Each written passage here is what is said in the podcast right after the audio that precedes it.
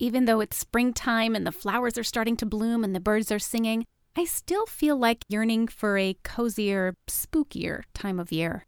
This Halloween type yearning not only infiltrates what I want to watch and what I want to read, but it also affects what kind of art I am enjoying.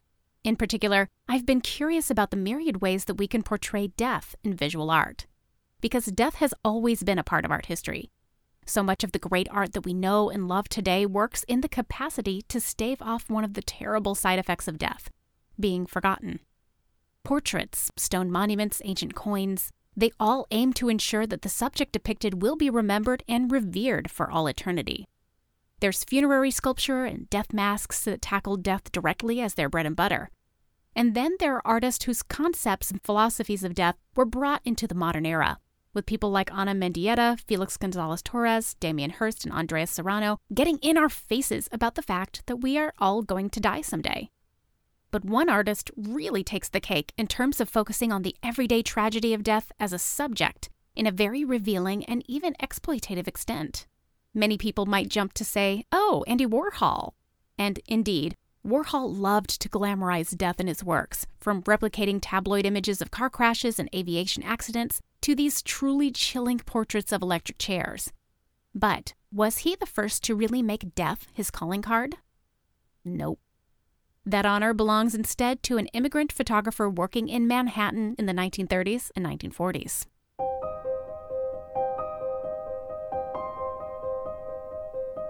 Some people think that visual art is dry, boring, lifeless. But the stories behind those paintings, sculptures, drawings, and photographs are weirder, crazier, or more fun than you can imagine. Today, as we continue to work hard on our upcoming fifth season, we are revisiting and tweaking some of our favorite early episodes. This one is a deep dive into the story of Weegee, one of the subjects of our fifth episode. This is the Art Curious podcast, exploring the unexpected, the slightly odd, and the strangely wonderful in art history. I'm Jennifer Dasal.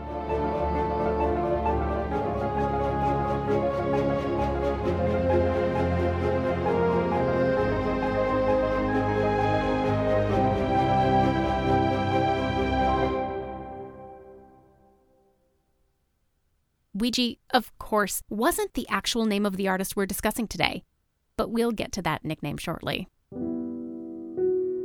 The man who would eventually become Weegee was born Asher or Usher Felig, though he eventually went by the Americanized name of Arthur Felig. Felig was born on June 12, 1899, near Lemberg, Austrian Galicia, now modern day Zolochiv in Ukraine. When he was 10 years old, Felig immigrated with his mother and siblings to New York City, following in the footsteps of his father, who had come to the country three years prior to establish roots. This was at the dawn of the 20th century when immigrants from Eastern Europe, and elsewhere, of course, were not really welcomed with open arms. But Arthur Felig did not let his outsider status affect him, and indeed, he worked extra hard to overcome it, dropping out of school in his early teens to work odd jobs to support his family so that they could live as secure a life in America as possible. Somehow, Serendipitously, one of his first jobs was working as a street photographer, taking pictures of children riding a pony. He would then sell the photographs to the children's proud parents at a markup of 50 cents for three photographs. As Felig later told his friend, fellow photographer Ralph Steiner, quote, It was a good racket, but the pony ate too much. He fell in love with the camera almost immediately and was hired quickly to act as an assistant to a commercial photographer in the early 1920s. During that decade, he did almost everything that could be done with photography developing, printing, editing, selling, and creating. His biggest coup came in 1924 when he took a job as a darkroom technician at Acme News Pictures, which later became United Press International Photos. He juggled this and several other low paying jobs, which gave him just enough free time so that if he limited the amount of sleep he got each night, he could have the chance to go out into the darkened city and shoot his own images. Felig's nocturnal ramblings around New York City with his camera morphed him quickly into a rather strange fellow. But instead of letting his curious personality become a liability, he embraced it and crafted and cultivated a very specific persona meant to garner attention.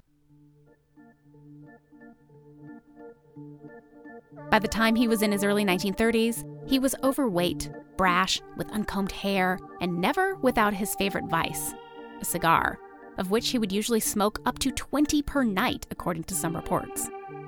He was instantly recognizable, and word of his photographic talents got around quickly.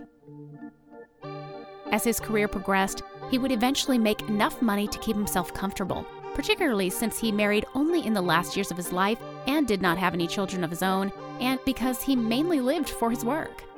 He sold his photographs to many of the top newspapers, magazines, and tabloids of the day, and he was paid handsomely for it, sometimes receiving $5 per picture, which was a pretty penny for an image back in the 1930s and 40s. He was published by the New York Post, the Daily News, the Herald Tribune, the World Telegram, and beyond. But he was always very careful to not let on whether or not he was financially stable. Probably this was his attempt to stay identifiable with the everyman, as he most often covered the events or causes which happened to the lower classes instead of those of the elite, like other celebrity obsessed tabloid photographers roaming New York at the time. And to me, that's one of the beauties of Weegee's works.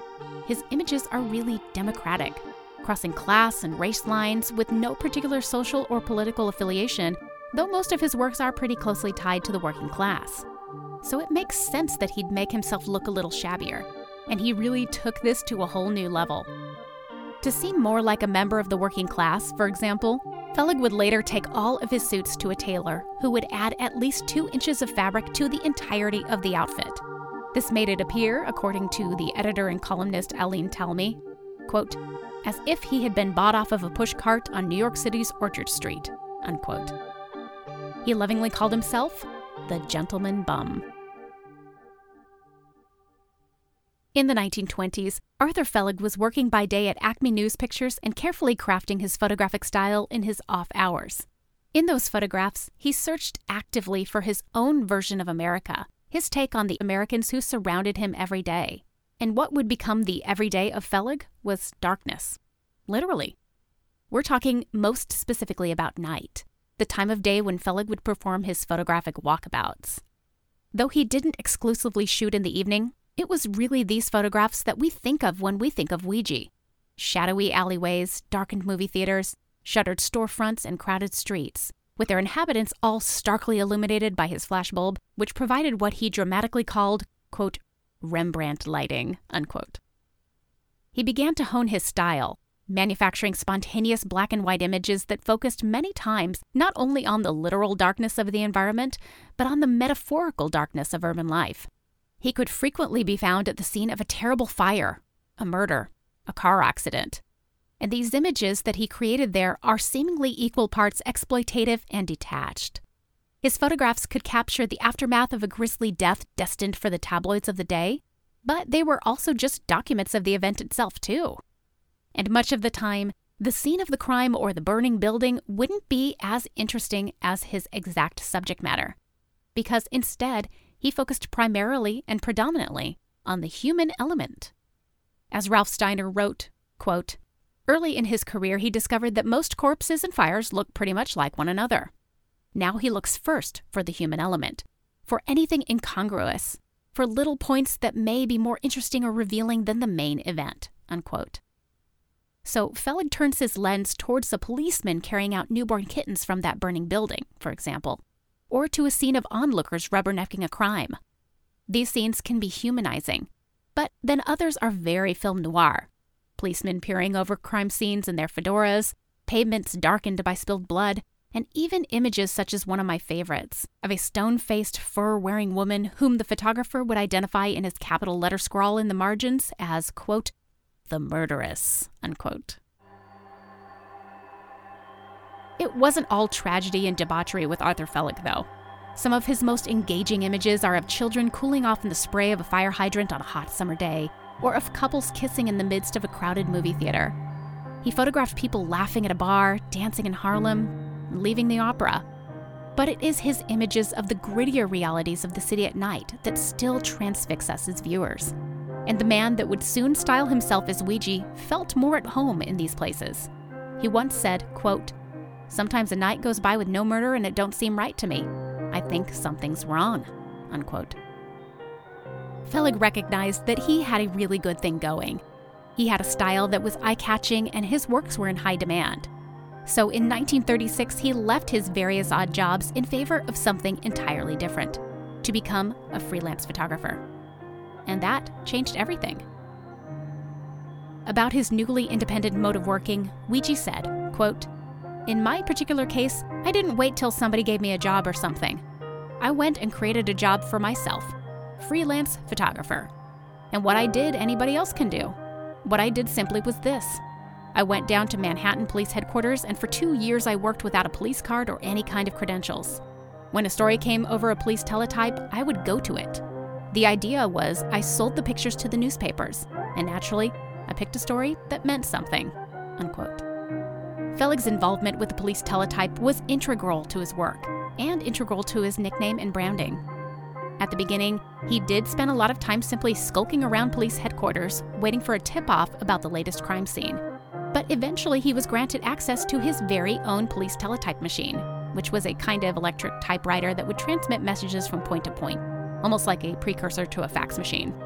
And Arthur Felig was actually one of the very first civilians in history to have his own teletype. And in true Weegee style, he really took it to the next level in its use. He set up house in an apartment across the street from police headquarters in Manhattan and installed his teletype by his bedside. He left it on all day and night and would jump into action anytime a noteworthy event came to his attention. It was said that somehow he even seemed to wake up from a dead sleep to get the best scoop, almost as if he knew a crime was being committed before the police even knew about it. Later, when he bought his own car, he installed his own police radio therein so that he could drive around all hours of the night and arrive at any crime scene or happening far earlier than his competitors from any tabloid or newspaper and it is by this seemingly supernatural ability to arrive almost right after a crime had been committed that Weegee received his nickname, a phonetic spelling of the popular fortune telling Ouija board game.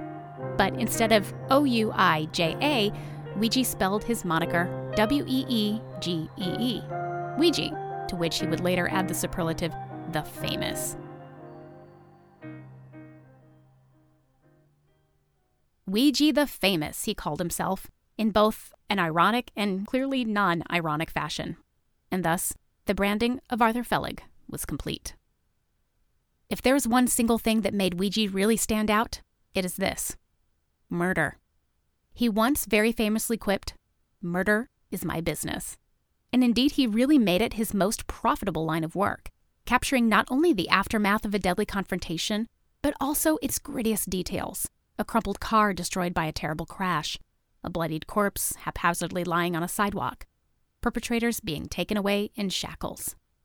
With such in your face images, Weegee is meant to grab your attention immediately. And even today, over 75 years later, his images still mesmerize. Certainly, this was a major selling point to New York's many tabloids, who paid top dollar for the grisliest of Weegee's works. The old news adage about television, if it bleeds, it leads, was something that Weegee could set his bank account by long before there was even televised news. And if you'll pardon my terrible pun, he really made a killing at it. A good example of Weegee's photos is a piece simply titled Murder Victim, circa 1940. Lit by Weegee's stark flashbulb, it's a quick glimpse of a policeman's lower body, a mangled, open shirted corpse, and a distressing baby carriage parked in the background. It's a moment captured, there's nothing posed about it. One can really just visualize Weegee bursting forward past any police lines to grab the quickest snap possible. And that very sensation of quickness just brings home the veracity of these images. This was real life. This was a crime scene, and this person really lived and died. And Weegee was there, in our place, to act as witness and to capture the moment for generations to come. This is one of Weegee's images where a murder victim is not identified to us. For many of the crimes which he documented, he was able to garner information from the police and from passersby. Who were the victims and perpetrators? What really happened here? And in some cases, he was almost more excited and starstruck when the individuals were connected to something especially seedy, like organized crime or prostitution rings. And indeed, Weegee's identification of and near celebration of those who would dwell in the pseudo underworlds would prefigure the cult of celebrity which would eventually become hugely important to Weegee, as well as many others to come after him. As horrifying and grotesque as these blatant murder images are, to me, there's almost nothing more awful than one of Weegee's most famous photographs. It's a picture titled Their First Murder. This particular photo doesn't actually even show a murder at all. Instead, we see a group of children, probably aged somewhere between 8 and 9 and upwards of 15 or 16 years old, as well as two women who are all reacting wildly to witnessing a murder. In Weegee's first book, published in 1945 entitled Naked City, he did pair this image with one on the following page of the corpse lying in the street. But it is really their first murder that strikes our attention. It's hard to look away from the faces here. In his book, Weegee wrote a one liner to describe the scene as he remembered it. Quote, A woman relative cried, but the neighborhood dead end kids enjoyed the show when a small time racketeer was shot and killed. Unquote. A couple of the children in this photo are outright laughing at what they've seen. A small group in the middle consists of a brunette girl straining with manic, wild eyes to get a better look, while another child's hand pulls at her from behind, perhaps tugging at her hair, either to get her away to safety or to vie for a better viewing position himself. And it's probably the latter. A blind boy at the far left mugs for the camera, smiling hugely, because this is his moment to be memorialized. Others just outright stare. The kids remind me that their response and reactions are not yet molded by behavioral expectations, nor are they mature enough, possibly, to understand fully what they've just seen. The two women, though, are in direct contrast to the children. They act appropriately for witnessing the end of life anguish, downturned eyes, tears. And that's what I find to be one of the most interesting and unique elements of Weegee's work. Weegee himself photographed in a dispassionate way, but the people he photographed are so emotive and so expressive that I find myself standing not in the photographer's shoes, but in the subject's shoes. Weegee doesn't act as a substitute for us as viewers, like many photographers do. Instead, he mirrors our own emotions and tendencies back to us. And for me, the responses captured by Weegee and what they might mean for us as viewers are what makes his photographs so disturbing. Coming up next, it's the legacy of Weegee, how he got his big art world breaks, defected to Hollywood, and inspired Joe Pesci and Jake Gyllenhaal. Stay with us.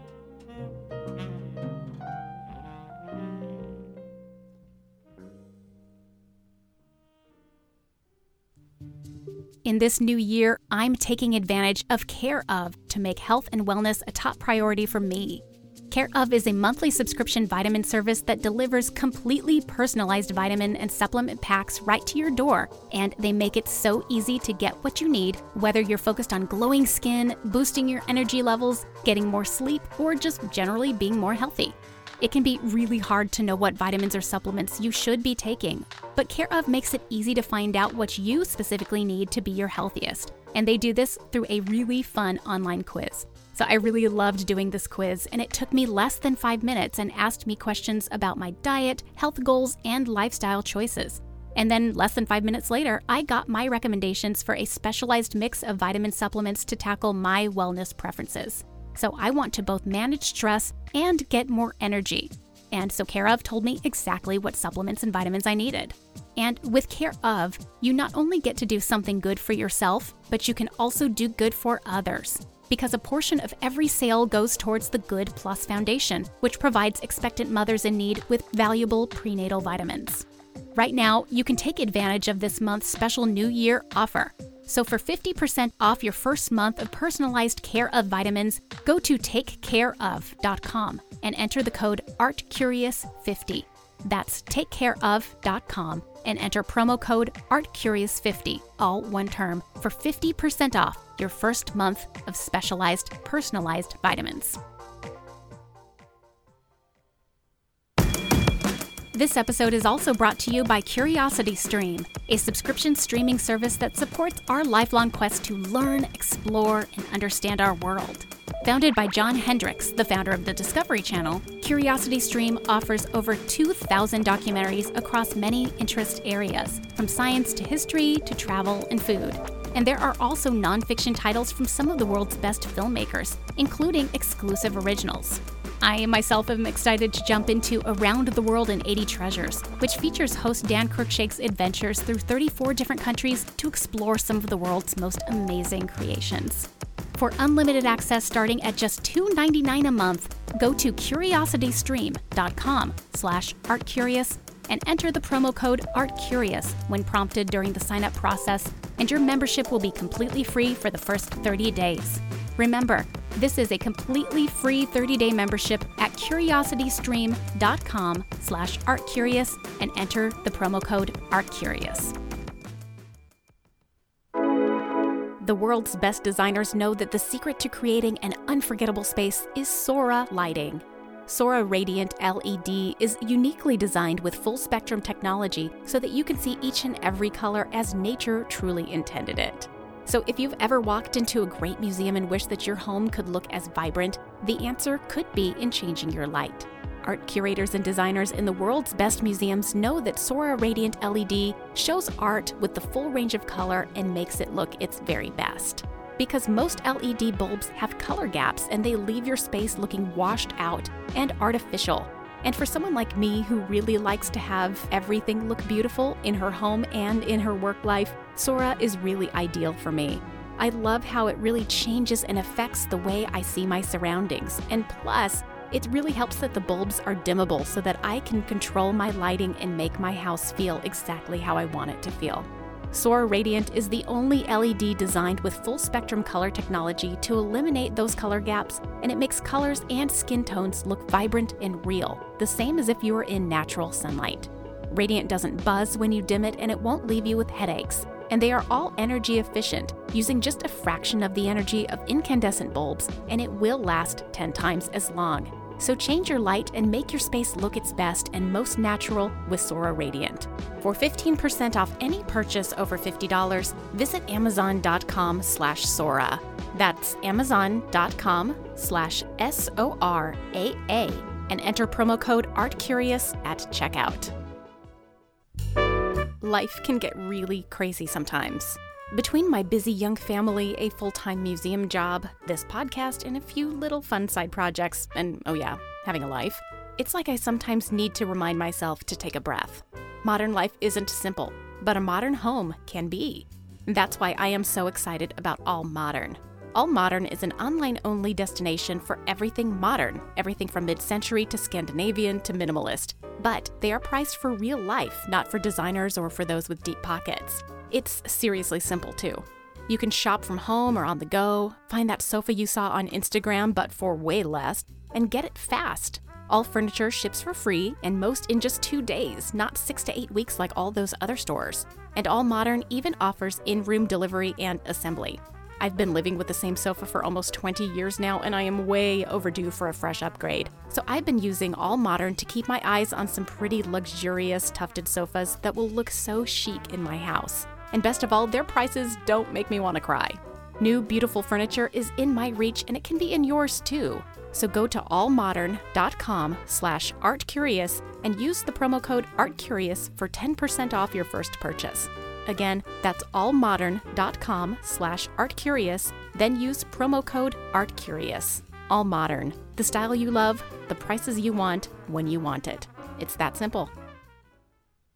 Welcome back to Art Curious. Weegee focused his lens on the violent tragedies of everyday life, particularly the everyday lives of working and lower class citizens of post Depression New York. And somewhat dispassionately, he sensationalized it, capitalized it, and elevated it. You see, Weegee was not only popular in the truest sense, meaning that his tabloid fodder images were sought after by the same working folk he photographed, but they were also praised by the fine art community too for his dramatic style and technique. And this popularity on both fronts occurred during his lifetime, not after the fact, which, if you think about it, is not the norm for most artists. In 1941, New York City's Photo League held the first exhibition of Weegee's work, and shortly after that, in 1943, MoMA, the Museum of Modern Art, began collecting his images and showing them in a museum for the very first time. As one can imagine, Weegee was thrilled with the fact that he was beginning to be shown and collected by esteemed institutions throughout the city and he took his own involvement in these shows seriously. For the Photo League exhibition, he even designed these infamous wall displays with splashy, sensational text and went so far as to drop red paint down the side of his installations to remind viewers of spilled blood. But these exhibitions had an extra element to them as well. They served as a celebration and praise of Weegee himself. Remember, Weegee called himself Weegee the Famous, and it's also true that a significant portion of Weegee's artistic output were self portraits. He was his own best subject, his favorite subject, really and he knew that he was doing something new, different, and original. He was firmly part of the scene in which he was photographing, and indeed, he felt that a crime, especially a murder, just wasn't complete until he documented it. As he once wrote, quote, No bumping off was official until I arrived to take the last photo, and I tried to make their last photo a real work of art. Unquote.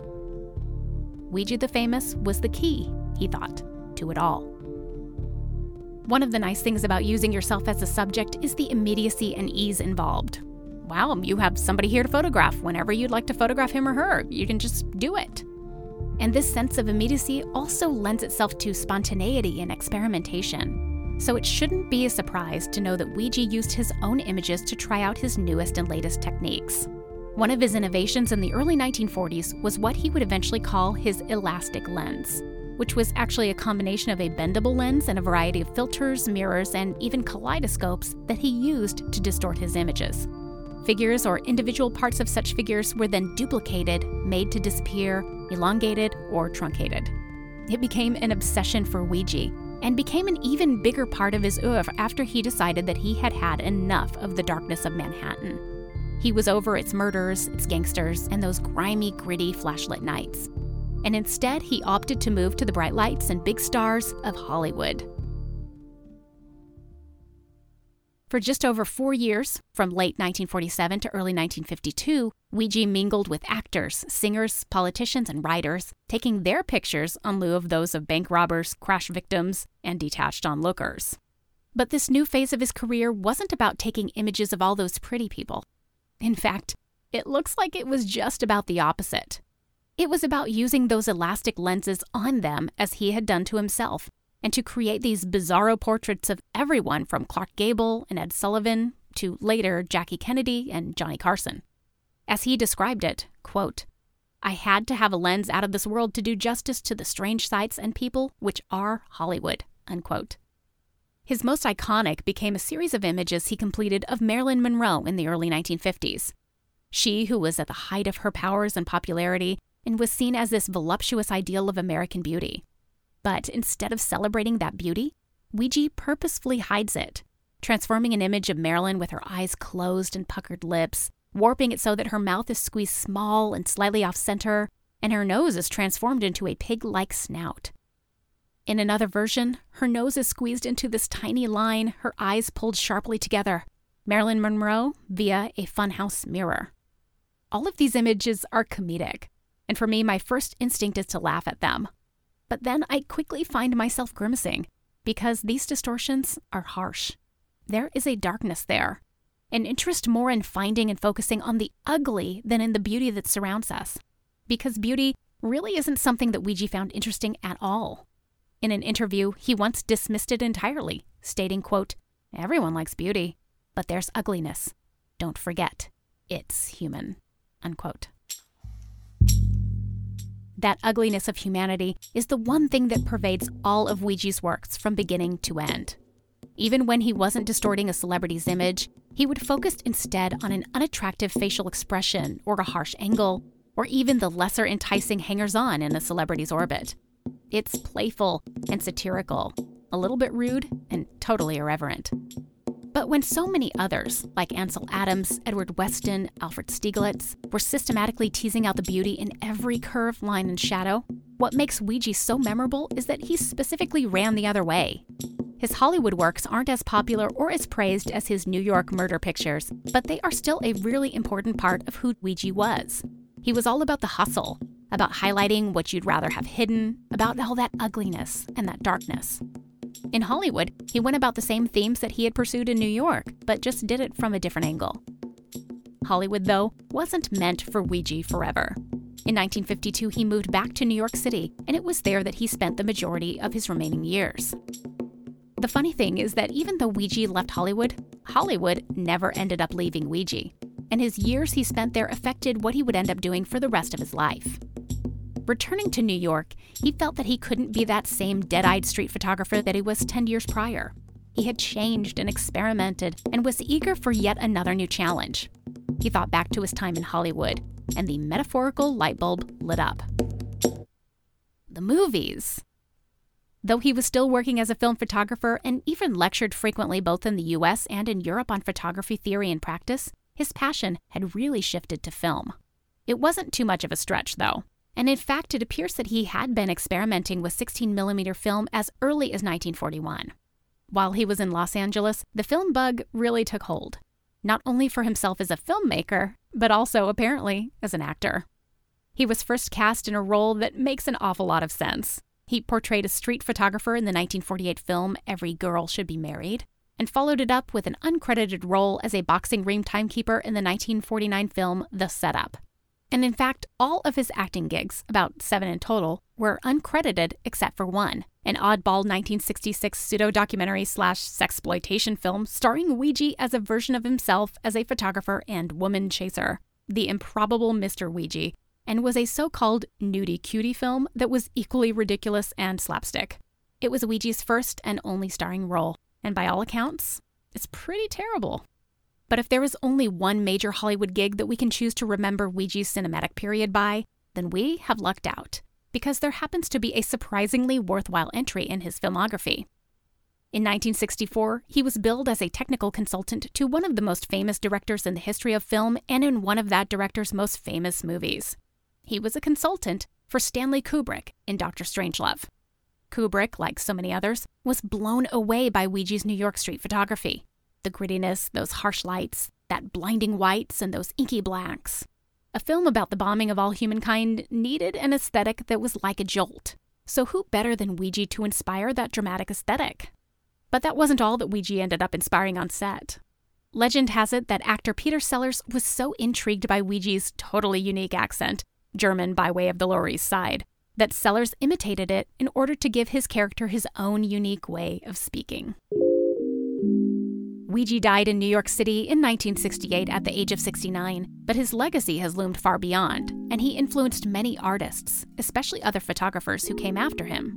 One look at Diane Arbus's beloved weirdos on the outskirts of society, the vacant stares of people loitering in public parks or street corners, and you can see Weegee's legacy. Robert Frank's iconic late 1950s series, The Americans, might not have been possible without Weegee street photography from two decades prior.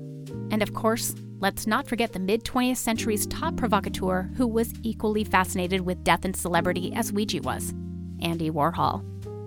I love the comparison between Warhol and Weegee so much that I actually discussed these two together in an earlier episode of the Art Curious podcast. That's episode 5 if you want to go back and listen. And you'll learn about how these two are much more similar than they might appear to be on the surface. Even today, a new generation of photographers is discovering his work for the first time and taking them to heart. And of course, it's not just his aesthetics that have made a lasting impression, it's also his oversized personality and his way of working. Peter Sellers would not be the last actor who was inspired to mimic Weegee on the big screen. Dario Argento's 1991 film, Two Evil Eyes, presents us with a character modeled after Weegee and played by Harvey Keitel. Keitel's character, by the way, is called Rod Usher, Usher being an almost blatant reference to Weegee's birth name, Asher Fellig. In the film, Usher is a crime scene photographer who proclaims, Still life is my art, which obviously mirrors Weegee's famous saying of murder is my business, while punning, of course, on the art term of still life and the fact that a corpse is a literal representation of a still life. See what they did there? And then the next year, Joe Pesci's Leon Bernsey Bernstein, also a crime scene photographer, was modeled even more directly on Weegee, right down to that iconic stogie in the film The Public Eye. At one point, Bernstein gets into a crime scene so suddenly that the on screen cops marvel that he must be using a Ouija board to divine crime locations. In 2014, Weegee once again inspired a Hollywood blockbuster in a film that updates his temperament and style to the 21st century's 24 hour news cycle. Instead of a crime scene photographer, Jake Gyllenhaal's Lewis Bloom in Nightcrawler is a freelance shooter of documentary news footage who sociopathically takes his job to the extreme. And like Weegee, he tries to sell his images to the highest bidder. Weegee was nothing if not the most fundamental capitalist when it came to his work. He once claimed, quote, If I had a picture of two handcuffed criminals being booked, I would cut the picture in half and get five bucks for each. Unquote.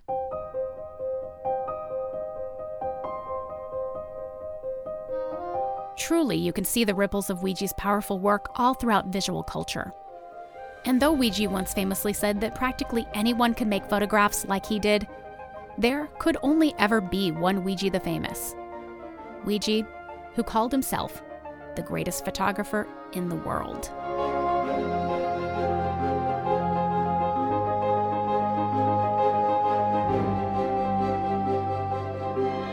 Thank you for listening to this episode of the Art Curious podcast. This episode was written, produced, and narrated by me, Jennifer Dasal. Our theme music is by Alex Davis at alexdavismusic.com, and social media help is by Emily Crockett. Our production and editorial services are provided by Kabunki Creative. Video, content, ideas. Learn more at kabonki.com. Additional editing help by Hannah Roberts. The Art Curious podcast is sponsored primarily by Anchorlight. Anchorlight is an interdisciplinary creative space founded to foster artists, designers, and craftspeople at varying stages of their development. Home to studios, residency opportunities, and exhibition spaces, Anchorlight encourages mentorship and the cross pollination of skills among creatives in the Triangle. For more information, please visit anchorlightraleigh.com. The Art Curious podcast is also fiscally sponsored by VAE Raleigh, a 501c3 nonprofit creativity incubator. For more information on how you can support the show, as well as see images, information, and links to all of our previous episodes, go to our website, artcuriouspodcast.com. You can contact us there or also find us on Facebook, Twitter, and Instagram at ArtCuriousPod. And don't forget to subscribe and review us on Apple Podcasts, five stars, please, and tell anyone you want about the show.